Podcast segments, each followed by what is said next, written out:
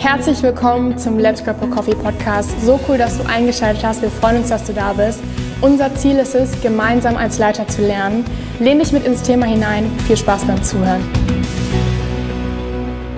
Yes, herzlich willkommen zu Let's Grab a Coffee.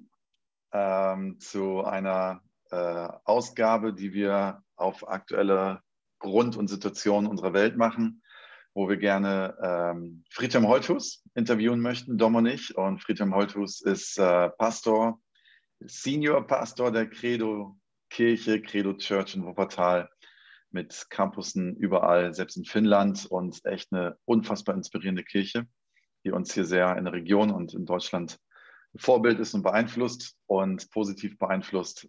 Genau, und wir wollen einfach in diesem Call, Friedhelm, erstmal cool, dass du dabei bist, ein bisschen deine Weisheit abzapfen und so ein bisschen deinen geistlichen Blick auf die Situation, die wir gerade haben. Wir wollen hier in diesem Call nicht wiederholen, was wir alle in der Tagesschau gerade mitbekommen, was in der Ukraine passiert, dass gerade Krieg in Europa ist. Aber wir wollen mal ein bisschen schauen, wie wir so als Gemeinden darauf reagieren und eben auch so einen geistlichen Blick darauf haben. Weil ich glaube, das ist für uns Pastoren gerade wichtig, für viele andere Menschen vielleicht auch, die sagen, wir leiten eine Gemeinde oder sind prägend in der Gemeinde unterwegs und würden es gerne ein bisschen verstehen. Genau, und deswegen mega, dass wir das hier so spontan machen können. Ja, Friedhelm, ganz kurz, wie ist eure erste Reaktion als Gemeinde gewesen, als ihr davon mitbekommen habt? Habt ihr irgendwie in der Kirche schon Strukturen gehabt, wo ihr gesagt habt, jetzt fängt unsere ganze Hilfsorganisation ans Rollen an, oder wie war so die erste Reaktion?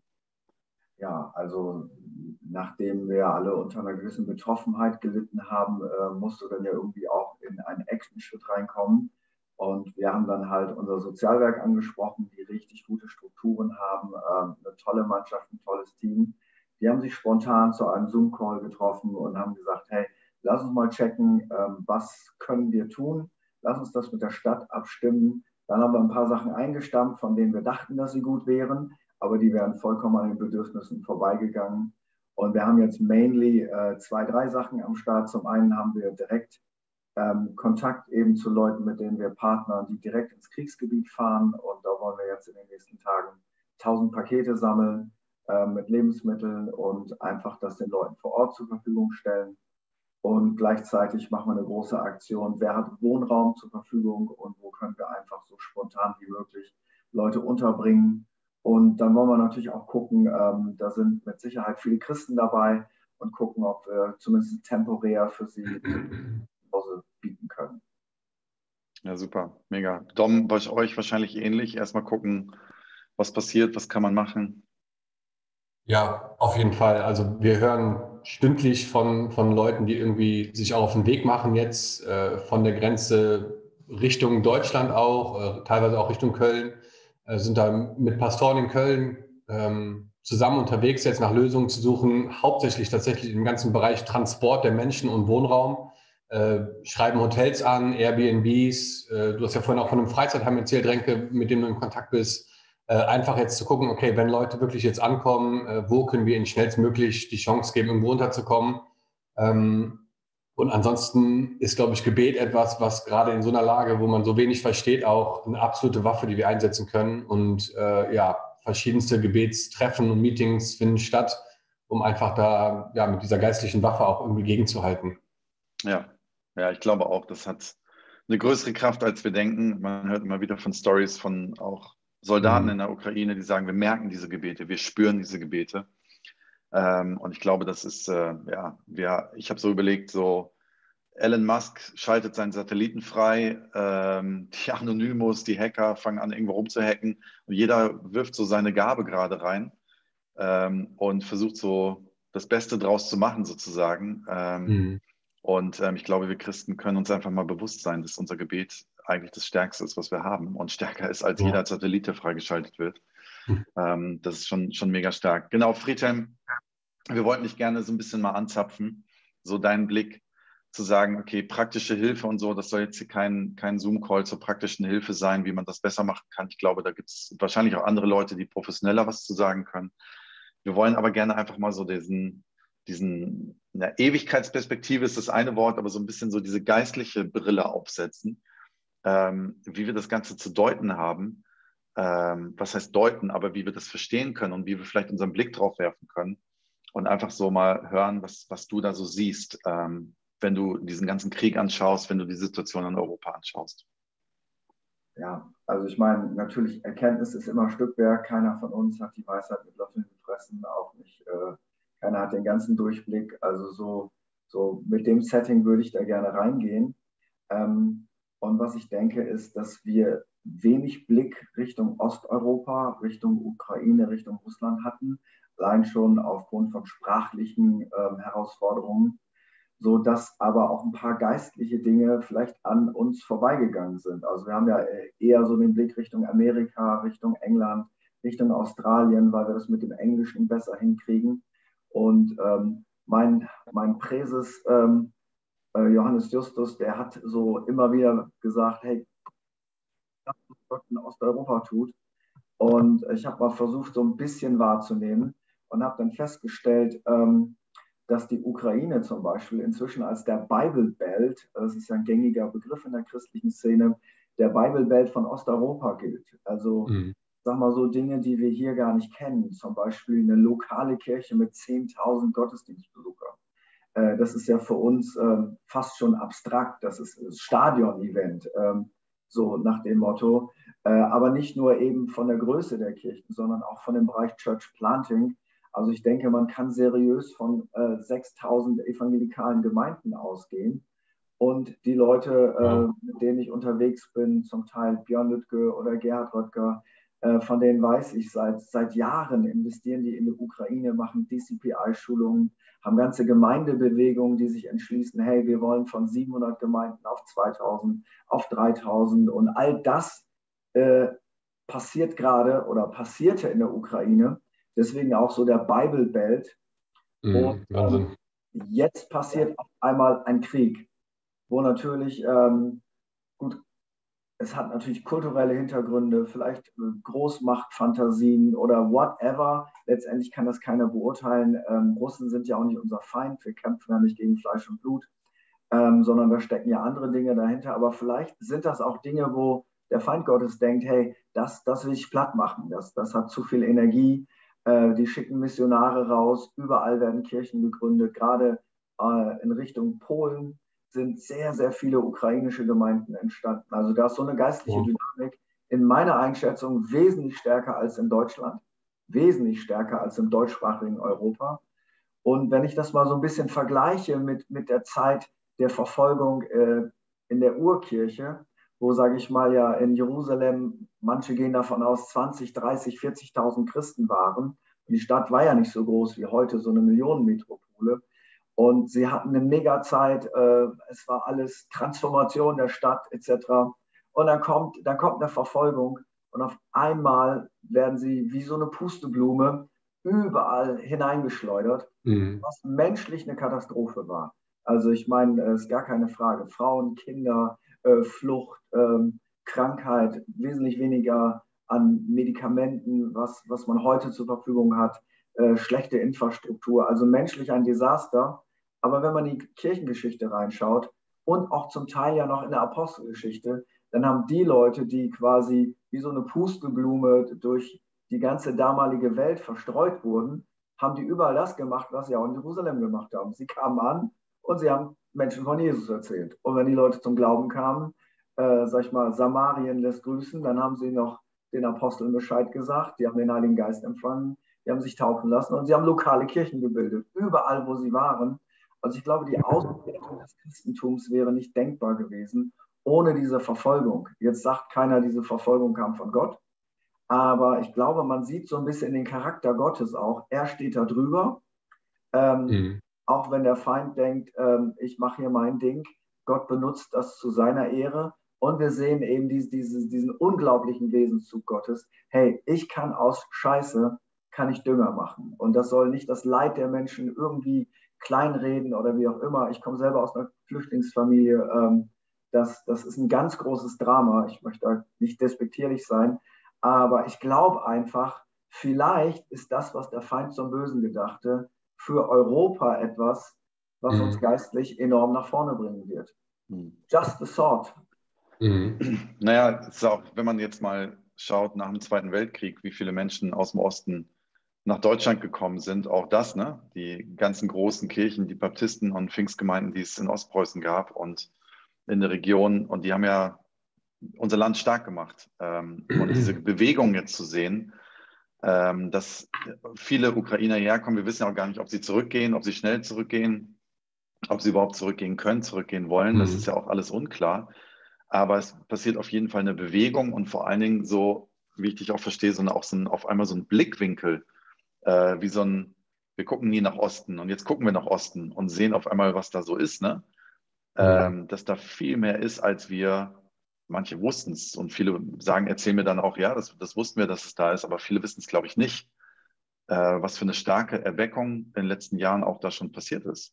Und wenn wir da hinschauen und die Leute kennenlernen und Leute vielleicht hierher kommen, wer weiß, was in Deutschland oder in anderen Ländern passiert, wo sie hinfliehen.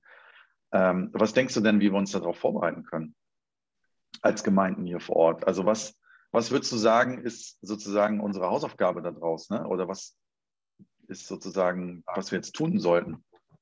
Ja, also ich glaube, wir können uns als Kirchen darauf vorbereiten. Ich meine, die normale Reaktion ist, dass sich halt diese Leute zusammenschließen wieder zu ethnischen Gemeinden, weil die Sprachbarriere dann einfach nicht da ist.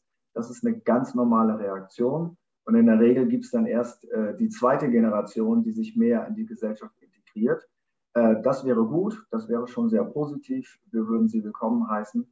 Aber ich glaube, wir können auch als schon etwas etabliertere Kirchen auch mithelfen, dass Leute nicht nur ethnische Kirchen gründen, sondern dass wir auch in unseren Kirchen dafür Platz machen, weil da sind begabte Leute, da sind Leute, die haben das Potenzial, Apostel, Propheten, Evangelisten, Hirten, Lehrer, Kleingruppenleiter, Bereichsleiter zu sein, wie auch immer.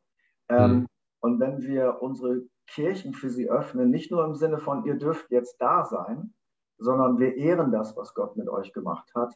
Wir ehren die Begabung, die ihr habt. Und wenn ihr einen Akzent habt oder wenn ihr irgendwie im Deutschen noch nicht so super seid, dann kommen wir jetzt nicht von einer falsch verstandenen Exzellenz, sondern wir kommen von einer geistlichen Exzellenz. Wir ehren das, was ihr tragt, was auf eurem Leben ist, und wir geben dem Raum, auch in unseren Kirchen, auch wenn wir uns daran gewöhnen, an den Akzent, der da dranhängt, weil ich glaube, eine Kultur der Ehre kann nicht nur bedeuten, dass wir das ehren, was bei den Biodeutschen passiert, sondern dass wir das ehren, was Gott in diese Menschen reingelegt hat. Und vielleicht bringen sie etwas von dieser geistlichen Dynamik mit, nach der wir als Kirchen ja so stark suchen. Oder auch, vielleicht bringen sie etwas mit, sag ich mal, ein leiderprobtes Christsein. Ich sag mal, wir haben ja auch in der westlichen Welt einen Run von Leuten, die ihren Glauben an den Nagel hängen, weil sie intellektuell gechallenged sind, weil sie unsere Werte an den Nagel hängen oder wie auch immer. Aber ich sag mal, diese Leute kommen aus dem Krieg. Und diese Leute haben ihren Glauben nicht an den Nagel gehängt, weil sie ihrem Kopf nicht klarkamen, wie kann Gott einen Krieg zulassen. Das heißt, sie bringen eine Stabilität mit und eine geistliche Intensität, von der ich denke, dass uns das guttun wird, wenn wir unsere Kirchen dafür öffnen. Wenn nicht, werden ethnische Gemeinden gegründet werden. Die werden wir auch umarmen, das ist großartig. Aber ja, wenn ich mal zurückblicke, also mein Gemeindebund ist ja die Deutsche Pfingstbewegung. Dann stelle ich fest, Reinhard Olonska, der sie 25 Jahre geprägt hat, kam aus Ostpreußen. Ingolf Elzel, Flüchtlingskind aus dem ehemaligen Jugoslawien. Roman Sievert, ostpreußische Wurzeln. Johannes Justus, Wurzeln in Kasachstan. Meine Mama kommt aus Ostpreußen. So könnte ich das einfach für ganz viele Leute weitererzählen. Reinhard Bonnke, eine Legende in der pfingstlich-charismatischen Welt, Ostpreuße. Also was Gott getan hat dadurch, dass dieser geistliche Bible-Belt, der in Ostpreußen stattfand, in den deutschen Pfingstkirchen, aber auch in den Baptistenkirchen, im gesamten freikirchlichen Bereich, das ist einfach so enorm. Und ich glaube einfach, ja, Gott ist der Herr der Geschichte. Damit wollen wir das Leid nicht kleinreden oder einfach sagen, ja, guck mal, Gott ist in Kontrolle. Nein, wir geben alles, damit wir dieses Leid mindern können. Aber wir dürfen auch nicht vergessen, dass Gott trotzdem in Kontrolle ist, dass Gott trotzdem seine Pläne schreibt und dass Gott seine Mittel und Wege hat, obwohl es menschlich im Moment so herausfordernd aussieht. Hast du das Gefühl, Friedhelm, dass wir da als Kirchen vielleicht auch in den letzten Jahrzehnten zu sehr in der eigenen Suppe gerührt haben? Weil ich habe 7 Jahre in England gelebt als Familie und ich war überrascht, wie offen und wie multikulturell dort gelebt wird. Wir hatten einen Bürgermeister in Derby, der war Sikh. Also das ist die Religion mit dem Turban und dem Messer an der Seite, ne? Und als ich das zum ersten Mal gesehen habe und der zu uns ins Hope Center kam, habe ich gesagt, krass. Also ich könnte mir niemals vorstellen, dass in Deutschland ein Bürgermeister, ne, den Glauben, ne, oder Sikh ist von seiner Religion. Ne, wo ich mir dachte, Wahnsinn, was eine Offenheit auch für andere Religionen und Traditionen, wo ich das Gefühl habe, wir sind da in Deutschland so weit zurück, was da so eine Offenheit für, ne, andere Kulturen, andere Länder auch angeht, auch in Kirchen. Und ist es vielleicht jetzt auch irgendwie ein Learning oder auch irgendwie eine Challenge für uns, sich da mehr zu öffnen für und zu sagen, hey, wir können langfristig nur in Deutschland wirklich was bewegen, wenn wir anfangen, multikulturell auch zu denken und die Missionare, die Christen aus anderen Ländern, auch was gerade in Brasilien passiert oder so, ne, und in anderen Ländern einfach nicht nur willkommen zu heißen, sondern so in unseren Kern mit reinzulassen, dass sie halt auch Pastoren, Campuspastoren, Bereichsleiter sind und nicht einfach nur, schön, dass ihr da seid als Gäste, aber wir haben hier eine Sprachbarriere, deswegen ist jetzt irgendwie hier Schluss. Also irgendwie habe ich das Gefühl, dass wir da echt noch irgendwie einiges aufzuholen haben. Ja, also ich würde das unterstreichen, Dom. Ich habe ja viele Freunde auch im Aussiedlerbereich, im internationalen Bereich und ich frage auch immer mal gerne, wie fühlt sich das denn für euch an? Weil ich glaube, von uns kann sich das keiner vorstellen, wenn du einfach angeguckt wirst, so als du gehörst nicht dazu, weil du einen Akzent hast, weil du osteuropäisch oder afrikanisch oder asiatisch aussiehst. Also da kommst du nicht mit so einem riesen Selbstbewusstsein in die Schulklasse oder auch in die Kirche, sagst ja, ich weiß, wer ich bin und so. So diese Leute starten einfach im Minusbereich, haben diese Sicherheit nicht. Und ich kann mich daran erinnern, ich habe mal einen Aussiedlerpastor, der übergesiedelt war aus der damaligen Sowjetunion, den gefragt, sag mal, warum, ihr wart doch alle mal in einer deutschen Gemeinde, ne? Warum hast du eine eigene Gemeinde gegründet? Erzähl mir das mal. Sagt er, ja, nun, das war ganz einfach. Wir durften alle Plätze warm halten, wir durften auch arbeiten für die Kirche, wir durften auch spenden. Aber wenn es darum ging, Leiterschaftspositionen zu besetzen, dann wäre niemand auf die Idee gekommen, uns einzusetzen.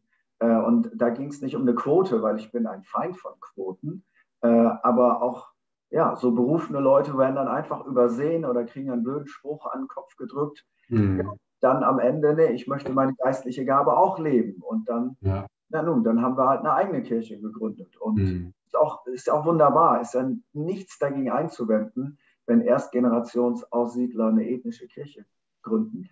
Aber es ist nicht nur eben eine Anfrage an die Gesellschaft, sondern es ist eine Anfrage an die Kirche, weil ich glaube, dass wir als Kirche einen deutlichen Vorsprung gegenüber der Gesellschaft haben. Wir haben doch aus der Bibel verstanden, in Christus ist weder Jude noch Grieche, noch Mann noch Frau. Es zählt eigentlich nur, dass du von neuem geboren bist, dass Jesus dein Retter ist, dass Gott dein Vater ist, dass du zur Familie Gottes gehörst.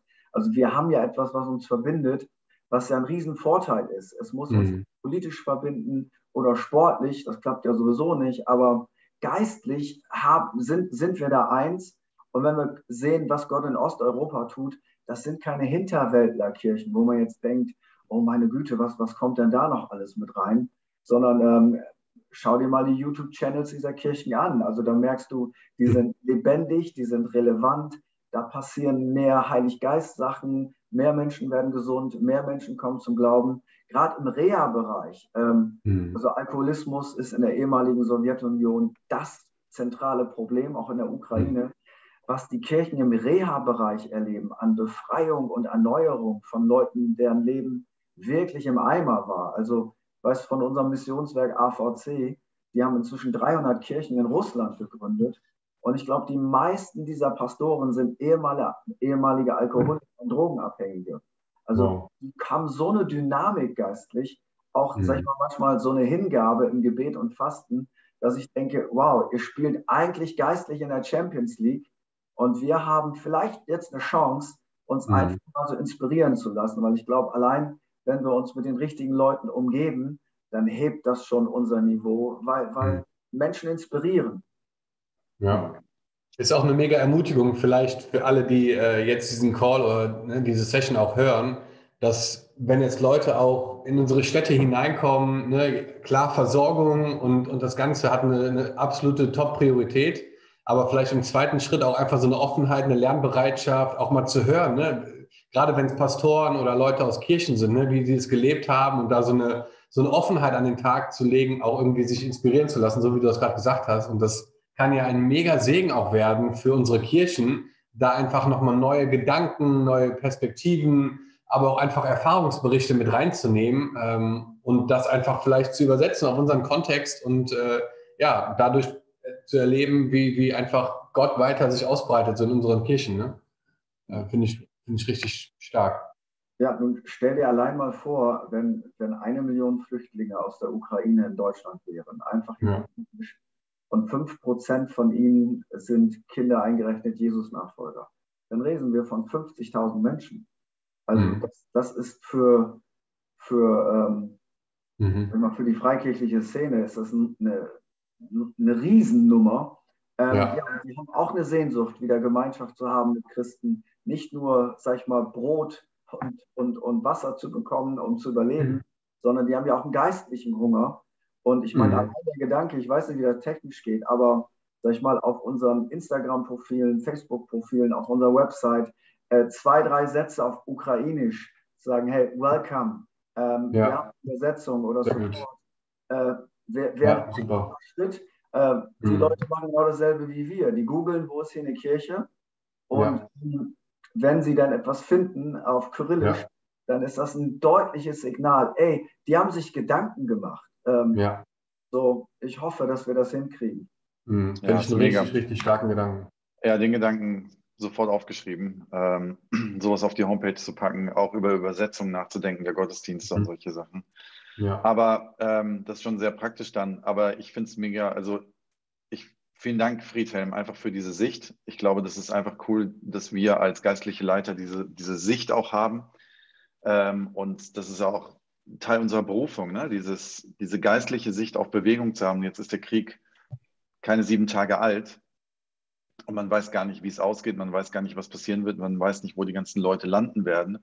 Aber ich habe das Gefühl, so, und das war auch Grund des Calls hier, lass uns mal diesen Sicht haben und darauf vorbereiten, also erstmal innerlich darauf vorbereiten, ohne in sonst welchen Aktivismus zu starten, aber einfach innerlich schon mal diesen Blick zu haben, und zu sagen, Gott, also auch vor Gott zu kommen und zu sagen, Gott, bereite mich darauf vor, bereite uns als Kirchen darauf vor, welche Strukturen können wir legen, wo können wir uns darauf vorbereiten. Und das finde ich mega und deswegen, wir wollten das gar nicht so riesig lang machen hier, das Ding, aber genau das ist das, was wir gerne anzapfen wollten von dir. Habt ihr noch zum Abschluss was zu sagen, noch einen Gedanken, den ihr gerne weitergeben wollt? Also mein Gedanke wäre noch, einfach wirklich jetzt auch diese Brille, das nehme ich so mit, auch aufzusetzen, Menschen auch ein geistliches Zuhause zu geben, die hier hinkommen. Und wirklich proaktiv zu überlegen, wie können wir praktisch Menschen geistliches Zuhause, neben den anderen Zuhause, denen wir versuchen, wir wissen auch nicht, wie lange Leute hier bleiben, ob sie wieder zurückgehen, ob es nur temporär ist. Das sind, glaube ich, alles noch Fragen, die viel zu früh sind, um sie jetzt schon beantworten zu können. Aber ich glaube, als Pastoren, Leiter, Leute in Verantwortung im Kontext jetzt von Kirche ist es, glaube ich, schon cool, irgendwie diese Brille aufzusetzen, zu sagen, hey, egal, wer kommt, wie viele, wir wollen geistliches Zuhause schaffen, neben einem häuslichen Zuhause, wo man lebt und schläft und isst. Und ich glaube, wenn wir als Kirchen das leben und da unsere Türen öffnen, sei es mit Sachen auf der Website oder im Gottesdienst, gibt es so viele relativ einfache Möglichkeiten, auch eine Willkommenskultur zu bauen. Dann glaube ich, ich kann mir vorstellen, dass da echt ein Segen drauf liegt, einfach so eine Haltung anzunehmen. Voll. Und jetzt mal rein hypothetisch, für euch beide. Stell dir vor, da kommt so ein junger Mann aus der Ukraine bei euch in die Kirche, ist 1 Jahr hier und ist in der Kirche richtig verankert, hat inzwischen Deutsch gelernt, kann wahrscheinlich sowieso Englisch und spürt, ey, ich habe einen Ruf Gottes, ich möchte zurück in die Ukraine. Hat aber die geistliche Prägung bei euch bekommen. Ey, was für Möglichkeiten es gibt, in Campus zu bauen, so diese Leute in Jüngerschaft reinzunehmen, in in geistlich-praktische Dienste hinein und dann sie anzusenden und zu sagen, hey, wir supporten dich, wir beten für dich, ob es ein Campus wird oder einfach eine Kirchengründung, ist ja erstmal zweitrangig. Aber was für Möglichkeiten, Einfluss zu nehmen. Ja. Ich glaube, das ist auch das, wozu wir als Deutsche berufen sind. So viel Unheil ist in der Vergangenheit von uns ausgegangen. Hey, aber wir wollen expandieren, aber nicht für Unheil, sondern wir wollen, dass Segenströme aus unserem Land fließen, dass wir Menschen dienen, dass wir Menschen ausbilden und Menschen aussenden und Menschen finanziell freisetzen, damit sie in ihrem Land Reich Gottes bauen können. Ja, mega. Für mich war einfach so zum Schluss so ein Gedanke, den ich die ganze Zeit hatte. Das eine ist, dass wir eventuell genau das tun, was du, Friedhelm, gerade gesagt hast. Aber das andere ist auch, einfach mal demütig jetzt mal hinzuschauen, wenn da Leute kommen, die eine Kirche haben von 10.000. Ey, lass uns mal in die lernende Rolle setzen. Ja. Also die Erweckung ist in den letzten Jahren hier nicht ausgebrochen in Deutschland. Und wir sind auch manchmal ein bisschen bequem geworden. Das hilft uns, also jetzt mal das Leid und alles. Wir wollen das jetzt, das ist nicht... Dass es passiert, damit wir was Gutes bekommen, das glaube ich nicht, das kann man nicht irgendwie miteinander vergleichen, aber ey, was können wir trotzdem lernen, wenn Menschen kommen, ne? Was einfach hinzuhören, mit denen Kaffee zu trinken und zu sagen so, hey, erzähl mir mal, wie habt ihr denn Kirchen gebaut? Ey, wir Deutsche, wer weiß, was wir noch lernen können? Wir gucken mal nach Amerika und Australien, vielleicht haben wir die neuesten Ideen noch gar nicht gehört, denn anscheinend ist da schon einiges passiert und das finde ich so, ich will mit so einer demütigenden Lernanhaltung da dran gehen und einfach dann auch zuhören und einfach gucken, was passiert. Ja, wer weiß, was passiert. Wir werden es die nächsten Tage und Wochen einfach weiter sehen. Praktisch helfen, aber einen geistlichen Blick zu haben, eine erwartende Haltung auch zu haben von Gott, was er uns damit, wie er uns damit reinnimmt in das Ganze und wo wir vor allen Dingen, ich empfinde so, wir sind Kirche am besten, wenn wir in Not sind und eine Antwort bieten können. Und so, das ist jetzt die Sache, dass wir gerade alle in dieser Situation sind, wo wir Kirche mitten in der Not sein können. Und ich glaube, da kann was ganz, ganz Gutes draus entstehen. Vielen Dank, Friedhelm. Ja. Vielen Dank, Dom. Und wir sehen uns demnächst hier wieder auf Let's Grab a Coffee. In den nächsten Folgen kommen und seid gespannt. Und wir wünschen euch Gottes Segen. Hammer, dass du eingeschaltet hast. Falls du dich noch tiefer in dieses Thema hineindenken möchtest, lad auf jeden Fall den Leaders Guide auf unserer Website herunter. Vergiss nicht zu liken, zu abonnieren und teile es auf jeden Fall mit deinen Freunden, wo du glaubst, dass es ihnen helfen wird. Wir freuen uns, wenn du das nächste Mal einschaltest. Bis zum nächsten Mal.